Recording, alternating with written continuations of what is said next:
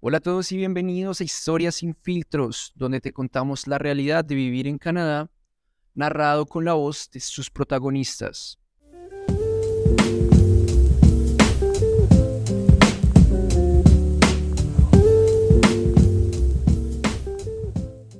El día de hoy nos encontramos con Luis, él viene directamente de República Dominicana, exactamente de la capital, Santo Domingo. Él en este momento está estudiando Insurance Business, está en su segundo semestre en Mohawk College.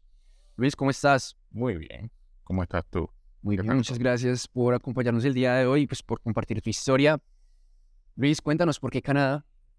Bueno, eh, antes de decidir por Canadá, hicimos una, una búsqueda exhaustiva.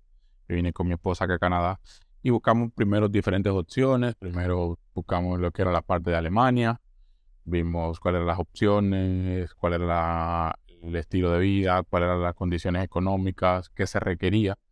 Y lo vimos un poquito alejado. Luego pensamos Estados Unidos, pero todos sabemos que llegar a Estados Unidos es súper difícil debido a las condiciones. Prácticamente la situación más fácil de llegar a Estados Unidos es casarse. Si no estábamos en ese way de vamos a separarnos para simplemente casarnos por negocio. Y luego fuimos a un Expo Canadá, vimos la información en redes, nos conectamos, fuimos a una actividad y vimos el mundo de maravilla. Y se nos abrieron los ojos, todo estrellas y demás. Y empezamos a investigar y buscamos redes sociales. Hay muchos youtubers que enseñan bastante, que dan mucha información muy válida. Hay que saber depurarla luego, pero por eso decimos a Canadá, por ver eh, los estándares de vida que se tiene, la situación socioeconómica que se vive en Canadá y las oportunidades que brinda que no se ven en otros países. Sí, en eso tienes razón. Y ya que estás acá en Canadá, ¿qué te ha parecido la calidad de vida? La calidad de vida es muy buena. Eh, aquí hay algo que pasa mucho y es que la gente es súper nice, o sea, es algo que uno no está acostumbrado al inicio. Nosotros éramos un poquito asustados con el tema de que alguien te ayudara tanto, de que alguien fuese tan cordial con nosotros o que dijeran, ok, yo los llevo, yo los ayudo. Al inicio nos fue un poquito difícil debido a que Latinoamérica sabemos que a veces quien te ayuda tiene una razón de ser o, o te quiere engañar o no sé. Y veníamos con ese miedo, pero luego nos fuimos acostumbrando y viendo cómo era el sistema. Venimos con la mentalidad de trata, tratemos de hacer todo lo que vemos. Eso es la mejor guía que le doy a todo el mundo, de ser cordial igual que los otros, tratar de ver cómo los demás se saludan sin tocar y demás. Y entiendo que es una muy buena sociedad acá en Canadá en general para, para nosotros, claro, tenemos que adaptarnos porque venimos con otras costumbres, pero es muy buena, muy bueno. Sí, exacto. Mira que tú lo que dices es, es muy cierto. Uno llega acá y una vez se sorprende porque, pues bueno, uno encuentra como diferentes, digamos, como diferentes polos, de memoria así, como que encuentras gente que es muy buena, muy buena gente. Y tú dices como, no me creo que sean tan bien, o sea, que tengan las ganas de ayudarte y te digan, mira esto, puedes hacer eso, te guían y todo. No, claro, nosotros llegamos y no conocíamos a nadie en Canadá, absolutamente nadie. Solamente todo lo que teníamos era información de redes, información de las páginas oficiales. Y yo sí siempre doy a conocer eso de que, ok, el youtuber te dice que, o quien sea te dice que eso lo puedes hacer en tres meses. No, ve a la página de migración. Eh, no es tan difícil encontrar la información. Eh, no solamente tomen lo que otra persona te dice, la palabra de los demás, sino que investiga, ve a fondo. Porque al final, si tú metes la pata, tú no puedes decir, ah, porque Pedro me dijo que era así. No es lo que recomiendo. Y aquí nosotros llegamos y las personas prácticamente de que supieron nuestra situación, nuestros vecinos que eran canadienses o señor filipino, eh, nos dijo, permítame ayudarle y nosotros nos dieron desde la cama hasta los utensilios de la cocina, nos regalaron. Y eso fue para nosotros como que, wow, o sea, y también la comunidad latina también se, se aproximó a nosotros y nos ayudó bastante en nuestro proceso de adaptación, de informaciones, de que necesitan, dónde hacer sus compras. Eh, fue muy útil, la verdad que sí. Qué bueno, o sea, que en esa parte les fue muy bien, ya como para... Sí, sí, totalmente. O sea, nosotros encontramos aquí una persona que le agradezco bastante, que tiene mi mismo nombre también, Luis. Eh, me ayudó hasta a conseguir trabajo, a mudarme, a mira, necesitas esto, si tienes tema con el idioma yo te ayudo. O sea, fue una bendición, la verdad. Y una persona también que conocí acá, se llama Carolina, eh, es una persona que me ayudó bastante, que, o sea, ven, te ayuda a hacer el mercado, ven, te llevo acá, ven, te acompaño, ven, te, presento a mi familia y uno que viene, a veces personas que llegan solos o que llegan con su pareja, tener, sentir un poquito de calor familiar o alguien que te entienda como latino es muy importante para pasarlo allá aquí en Canadá, para adaptarse. Exacto. ¿Y ya cuántos, cuánto tiempo llevan ustedes acá en Canadá? Acá em, ya tenemos casi dos años, o sea, tenemos, nos faltan dos meses para cumplir dos años, un mes más o menos. Sí, ha sido una muy... Lo único que nos arrepentimos es de no, haber, no haberlo hecho antes. Sí. la verdad que sí. Es de lo único. Pero el resto bien. El resto bien, sí, la verdad. A pesar del clima y demás, nosotros tenemos una frase que decimos de que la gente dice, ah, no, Canadá ahora mismo está nevando y en mi país la gente está en la playa. Le digo yo, sí, pero el frío no asalta. Sí. El frío no te roba. El frío no, no, no te causa miedo. Pero mientras tanto estás en la playa y en los países lamentablemente a veces por la inseguridad, y aquí tú no sientes esa inseguridad. Es algo increíble. Eso también es importante y yo quería preguntártelo. Tú vienes de un clima completamente diferente. ¿Cómo fue ese choque térmico cuando llegaste? Por suerte nosotros llegamos en verano. Sí. Empezando el verano eh, fue lo mejor, la mejor decisión para nosotros, o sea, llegar y empezar entonces a vivir el verano, que el calor, todo, luego pasar al otoño, como hacer esa transición despacio. Sí. Sin llegar de golpe como hay personas que quizás llegan, llegan inmediatamente al invierno, para mí mis mayores respetos porque es bien difícil, imagino, pero fue bien difícil. Pero alguien me dijo un día, no hay frío, sino personas mal, con, con ropas equivocadas. O sea, si tú tienes las botas correspondientes para el tema del invierno, tienes la chaqueta correspondiente, el pantalón correspondiente térmico, ah, va a hacer frío, ok, no, no es que te va a curar, pero se pasa mejor. Y a veces uno aprende por, por, por malas experiencias o que un día te quemaste las manos por el frío, pero eh, son cosas que se van aprendiendo, pero ya hay un día, yo, incluso la semana pasada estaba en menos dos y andaba en la calle con una suera sencilla y la gente me decía, no tiene frío. Y yo como que, la verdad no tanto, o sea, sobrevivo y, y me decían, ah, ya tú eres canadiense. Y yo, no, sino uno se va, el cuerpo se va aclimatando, como dice la Exacto. Una pregunta, ¿qué es una suera? O sea, un suéter, vamos a decirlo así. Ah, Tenemos mucha, mucha forma de llamarle. Sí, sí, que te dice yo, hey, ¿qué es eso? Interesante. hay muchas palabras que son parecidas, pero eh, el, lenguaje de nosotros es muy diverso. ¿Ustedes mezclan un poco como el inglés con el español? Sí, bastante. Sí, me acabo de dar cuenta. Con... Incluso nosotros sabemos utilizar mucho la palabra. ¿En qué tú estás? Ah, no, yo estoy chilling acá. O sea, se habla mucho el spanglish bastante. Ah, pero cool. Em, bueno, sí, no, eso, eso lo quise, es cierto. Como que uno llega y uno empieza como a acomodar, como a acostumbrar, ¿no? Uno es un ser de costumbres y pues lo que mencionas, de hecho, ya lo he escuchado muchas veces que muchas personas dicen, yo acá la he pasado bien en invierno porque he sabido conseguir la ropa apropiada para ese clima. Entonces, eso es importante, ustedes que nos están escuchando en este momento, que cuando vengan se informen y miren cuál es la ropa que ustedes más les va a servir si en caso de que ustedes lleguen en invierno, para que ustedes no, vayan a tener como ese choque térmico y esa mala experiencia de pronto, porque pues siempre siempre les puede afectar un poco el clima, pero pues si vienen preparados no les va a afectar en absoluto. Sí, hay un punto también que la gente tiende a, decir, déjame traer ropa de invierno desde mi país. Y yo no le recomiendo a nadie, primero, por el volumen que, que tiene la ropa, las chaquetas específicamente de invierno. Y segundo, muchas veces conozco amigos que son de Colombia, me dicen en Bogotá, yo utilizaba esa chaqueta y me funcionaba. Sí, pero no estamos en Bogotá. o sea, aquí como te puede estar el clima hoy a, menos 6, te puede bajar a una sensación de menos 10 por la sensación de la, sensación térmica. Entonces le digo, traten de comprarlo acá, también con el dinero de acá te sale un poquito, ya empiezas a, a, generar dinero, sale un poquito más cómodo. Hay de segunda mano también, eh, que son las tiendas de reventa. Muy buena opción, le recomiendo a quien sea que utilice los Pablo Village, esas tiendas así, porque son muy buena opción para nosotros los recién llegados, adquirir ropa de buena calidad de buena marca que te sirva y te sea útil para las condiciones climáticas. Y en local también, las personas que ya tienen tiempo acá te asesoran un poquito, te dicen, no te compres esto porque ya lo he utilizado, ya pasé mala experiencia, no lo utilices tú. No te compres estos guantes de, de Dolarama que son de tela porque si agarras la nieve te vas a congelar la mano. O sea, es como a veces uno o aprende por su propia vía, como dicen, a, a calzón propio, o alguien te instruye un poquito de cómo puedes hacer las cosas. Sí, Sí, sí, sí, estoy de acuerdo contigo completamente. Ya yéndonos por otra parte, cuando tú llegaste acá a Canadá, ¿cómo fue tu adaptación con el idioma? ¿Qué retos tuviste los primeros, digamos, los primeros meses? Increíble. O sea, yo llegué acá estudié el primero cuando llegué tenía el tema de que inicié por el por el inglés para, para motivos eh, estudiantiles, o sea que el programa EAP que ofrece el college donde estamos, que es el Mohawk College, eso es para, vamos a decir, para nivelarte un poquito para motivos académicos.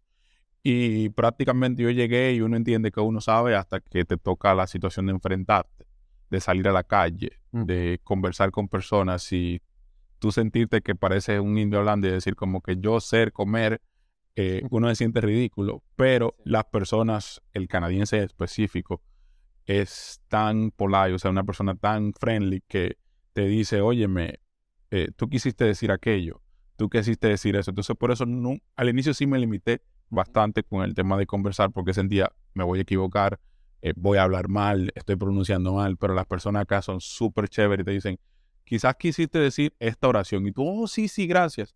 O pronunciar algo mal, nadie se te va a burlar, es algo que no se ve, nadie se va a burlar porque pronuncias algo mal, nadie te va a decir, eh, tú no sabes hablar inglés, tuve una experiencia en Estados Unidos, me pasó eso, eh, tú no sabes hablar inglés, tú no sabes comunicarte, no, la persona trata de ayudarte y acomodarte para que tú puedas comunicarte y si no, me tocó momentos a que, ok, no sabes decírmelo, ven, dibújame algo, muéstrame algo, ah, eh, enséñame tu lenguaje, eh, muéstrame tu lenguaje, qué quieres comunicarme, vamos a buscar en Google, vamos, pero la gente trata de comunicarse y eso es muy importante para tú como que soltar ir, ir desinhibiéndote y soltándote para poder comunicarte de manera correcta. Y es una curva de aprendizaje muy buena que permite a las personas de acá. Sí, no, es, es muy cierto. De hecho, también me pasó a mí cuando yo llegué. O sea, uno llega con ese...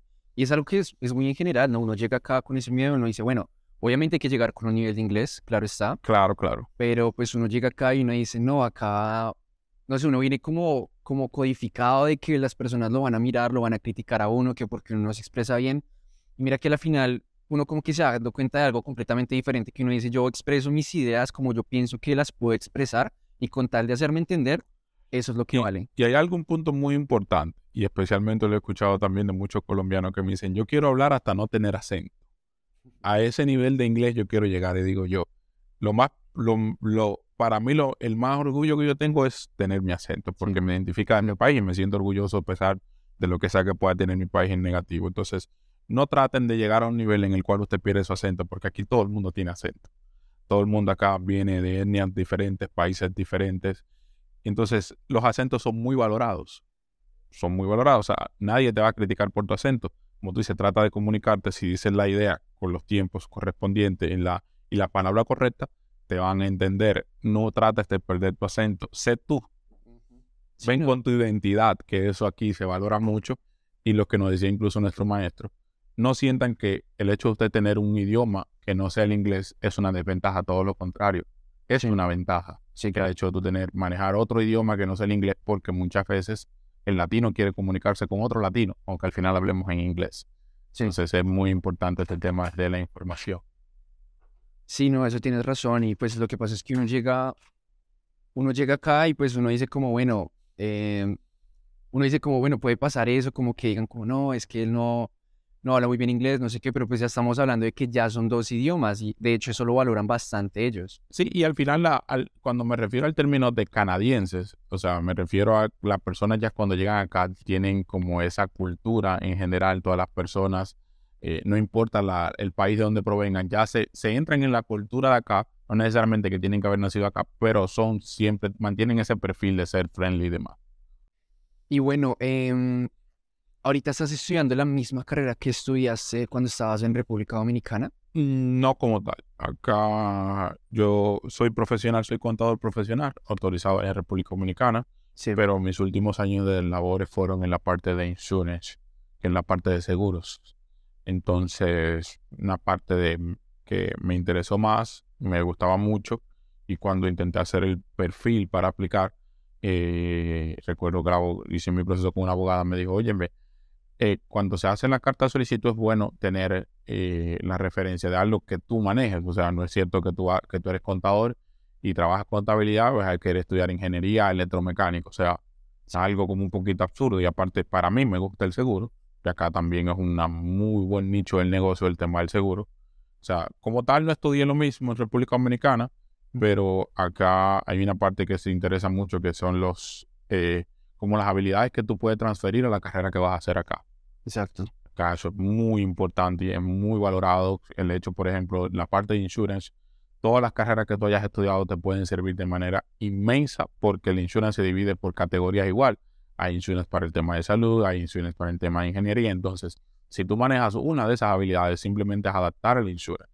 Pero yo que tengo contabilidad, adaptarme al tema de medicina, se me hace más difícil que una persona que ya tenga los conocimientos de medicina, adaptarse al tema de insurance. Entonces, por eso me gusta mucho la carrera. Acá hay un campo, como te digo, inmenso y prácticamente las empresas te ruegan para que tú trabajes con ellos, porque plaza de trabajo hay muchísimo. Sí, entonces sí hay harta demanda acá en Canadá en la parte de insurance. Así es, o sea, tanto de automóvil como el tema de seguros de vida, el tema de planificación financiera, el tema de, de seguros para, para, para casas también muy buscado y por eso las plazas de seguro, de la plaza de trabajo son prácticamente, no diría aseguradas, porque ya tienes tú como persona también que demostrar tus habilidades, pero hay un campo laboral inmenso. Qué bueno. Y en la parte ya, yéndonos un poco por la parte académica, ¿cómo fue tu adaptación a las clases y al contenido del programa? Em, porque pues bueno, una cosa es uno llegar acá, digamos que relacionándolo con el inglés, una cosa es llegar acá hablar un inglés básico, llamémoslo así, como conversando con las personas y eso, allá entrar como tal a, a enfrentarse con unos textos, unos libros que están completamente en inglés, hacer presentaciones en inglés, eh, tener que dialogar con tus compañeros en inglés y no solo eso, sino empezar a usar como una terminología más técnica. ¿Cómo te fue con eso? Para mí un tema de, de prestar mucha atención, porque ok, quizás no manejas el vocabulario, que para mí es la parte importante. Incluso si no vas a estudiar, la, si no, si están dando una materia que no necesariamente relacionada a tu carrera, como hay muchas que tomamos, eh, el tema es mirar como el body language. O sea, quizás no entiendes, pero ves el movimiento del profesor, la explicación, el texto, y no teman preguntar. O sea, yo no temo preguntar. Me dicen que yo no temo hablar. Y yo digo, yo estoy pagando mi dinero. O sea, los mismos profesores te dicen, usted paga su dinero aprovechalo, pregúntamelo. Si no te lo explico con manzana, te lo explico con pera. Si no lo entiendes con pera, entonces te lo explico con, con, con mandarina, con lo que sea. O sea, el hecho es que entienda, porque el maestro está, se supone, para explicarte. Y si aún así tienes dudas, ve al internet, porque acá en el colegio sí te dicen la mayoría de partes que 50% de clase, 50% por tu cuenta. Como todos son conceptos aplicables a la vida real, yo entiendo que más es llegar o en el mismo posterior a la clase, luego hacer tu autoestudio, adaptarlo, entenderlo, porque los exámenes no son, por lo regular no son, define eh, qué es eh, economía. No, eh, es algo, te dan una definición ya directamente, pero más entrebuscado, como otros términos, y te dice, ok, opción, es economía, economía política, economía, o sea, los exámenes son bien, son para personas que tú tienes que saber de lo que está hablando, no simplemente conocer la definición, sino entenderlo. Entonces, fue difícil, sigue siendo difícil, porque más cuando te vas adentrando en la carrera vas encontrando más vocabulario. Y yo en mi caso lo que hago para que me sirva mucho, yo hago lo que dicen un Pictionary. Mucha gente, yo soy visual, muchas personas que simplemente toman las definiciones y las escriben. Yo busco imágenes. Sí. Yo todo lo relaciono con una imagen. Entonces, para quizás para una persona es más fácil leer, para mí es más fácil es recordar la imagen inmediatamente conectarlo con lo que me hace, lo, con lo que estoy aprendiendo, la imagen me queda por más tiempo en mi cabeza y cuando estoy en un examen digo, ok, tengo un documento en Word que voy agregando las palabras, voy buscando imágenes en Internet y voy creando mi Pictionary y me sirve como vocabulario, pero nunca se termina de aprender Eso, todos los días vamos a aprender cosas nuevas. Lo que sí tiene que, los profesores nos hacen mucho énfasis de, tiene que aprender de los conceptos básicos, porque si no te aprendes los conceptos básicos, cuando te vayas a la parte técnica, te vas a volver nada. Entonces, enfócate en lo básico, haz una buena base y cuando te toque avanzar, entonces tener esas herramientas básicas que te permitirán desarrollarte dentro de ese campo laboral que quieres desarrollar. Exacto, tienes, tienes toda la razón en esa parte. Em, ya para prácticamente cerrar, ¿qué conclusión puedes sacar de vivir acá en Canadá? Bueno, para mí Canadá te ofrece muchas oportunidades. Es un país espléndido que nos abre las puertas Entiendo que hay que aprovechar este tipo de oportunidades eh, que nos ofrecen países como este, en el cual, primero, por ejemplo, en mi caso, yo estudié una carrera en mi país. Muchas personas dirán, eh, quizá por tu edad no va, ya no puedes hacer otra carrera, ya no puedes. A veces nosotros estudiamos algo en nuestro país, no necesariamente porque nos gusta, sino porque es quien, quien más campo laboral tiene, o porque simplemente un familiar te dijo, estudia eso y lo estudiaste, pero al final te diste cuenta que no te gustaba. Canadá te permite la oportunidad de reinventarte cuantas veces quieres. Yo, por ejemplo, puedo estudiar esta carrera y luego mi sueño es estudiar otra carrera que la tengo en mente, eh, pero ya ese es mi sueño. Pero acá la edad no importa para el tema de estudiar o, o decir, ok, tengo 40 años, ya se supone que mi tiempo útil pasó. No, Canadá te permite reinventarte cuantas veces quieras aquí el respeto es una cosa muy importante, algo que nos cuesta a nosotros los latinos muchas veces, de que somos, eh, somos muy pesados para la, para la cultura local y tenemos entonces que medirnos un poco en esa parte. Entre nosotros nos entendemos, pero quizá en la cultura local es muy difícil. Pero para mí el tema, al inicio cuando yo llegué, lo más, lo que más me sorprendió fue poder utilizar mi celular en la calle. La gente me dice, oh, que, wow, que, que, qué broma, pero los que venimos de países difíciles entendemos lo que es eso, o de lugares difíciles, y es muy importante como sentirse libre y que tus derechos sí valen y que los, aunque la gente dice, hay muchos impuestos, ok, pero los ves en los servicios que, que ofrece la ciudad y los beneficios que te permite inmediatamente ya llegas a Canadá. Listo, bueno, perfecto. Muchísimas gracias, Luis. Eh, ya por último, eh, ¿nos compartirías sus redes sociales para ir a seguirte en Instagram? Sí, mis redes sociales en Instagram es luisarc.08 y me pueden buscar en Instagram cualquier información, también en la parte de insurance, como en la parte de trabajo, les puedo ayudar. Eh, trato, como le dicen siempre, de informarme, de manejarme con la comunidad latina y no sé, cualquier información, cualquier, también soy hábil para, para juntarme, compartir, o sea, no necesariamente tiene que ser informativo, sino simplemente de compartir y, y, compartir experiencias al respecto de Canadá. Listo, vale, perfecto. Muchísimas gracias, Luis, por estar acá con nosotros, compartir tu historia.